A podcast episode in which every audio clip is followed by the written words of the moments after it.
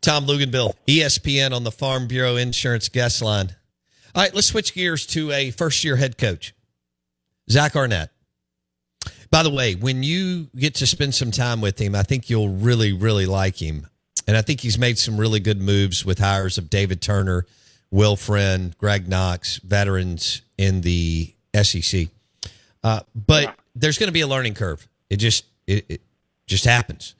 Uh, now, one good thing is Leach allowed him to to run a huge piece of the puzzle within a big SEC program for three years without messing with him whatsoever. So that I think that he is didn't want anything to do with it. that's right.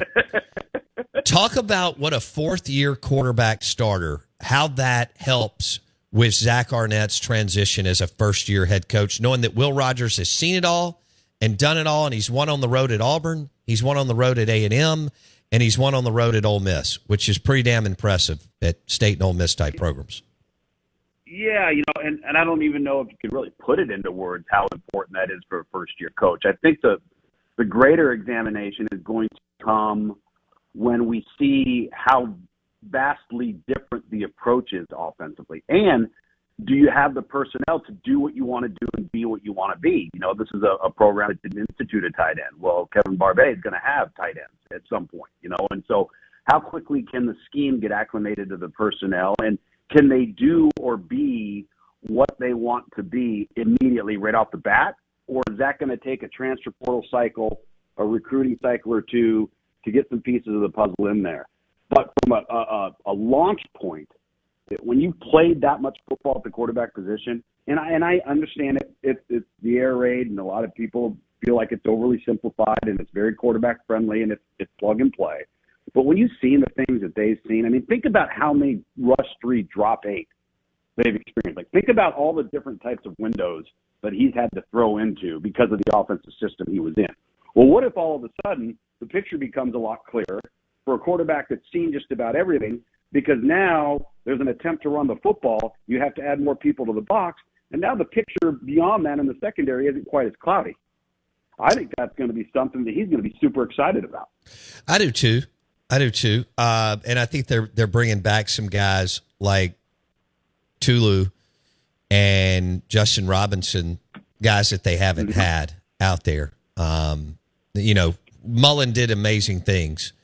Uh, the one thing he couldn't do is is recruit wide receivers, and then Moorhead was a disaster, and then now you, you've got some things rolling um, with with this new group. So, having said Yeah. that, as far as his, you know, he's called plays the last three years. How difficult do you think? Any any promoted from within uh, a guy named Matt Brock. It- How difficult do you think it'll be for Zach Arnett to not get in there and call plays moving to the head coaching position, Luke's?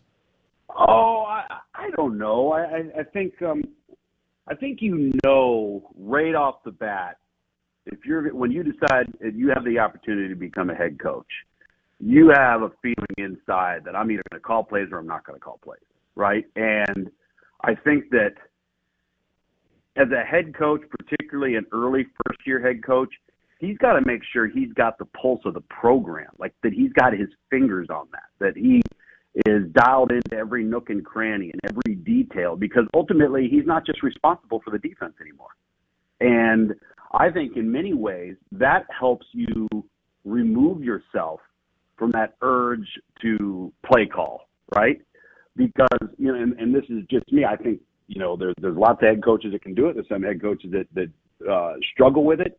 But to me, at the end of the day, I think his number one priority in game, he's got to manage the game. Like Right. he's got to be he that that comes way before calling plays. We can call plays all we want, but you know, timeouts versus non-timeouts. You know, end of the quarter, end of the half. All, you know, that's the thing. Uh, personnel groupings, getting your kicking game on and off the field. I mean, there there's so many things that he's going to be responsible for now that I think kind of will detach him from that maybe desire. And and I, and I could be way way wrong, but as a first year head coach, as a defensive guy, if you hire people that you trust and you let them coach, is he going to have input? Of course he is. He's, I mean, it's it's that's that's just the nature of the business. Um, but I bet he has input on offense, and then he's going to have input in the kicking game and in recruiting. So I think that I, I think it's actually somewhat healthy sometimes to step away with that and really focus on all of the things now that you're in charge of that you never had to deal with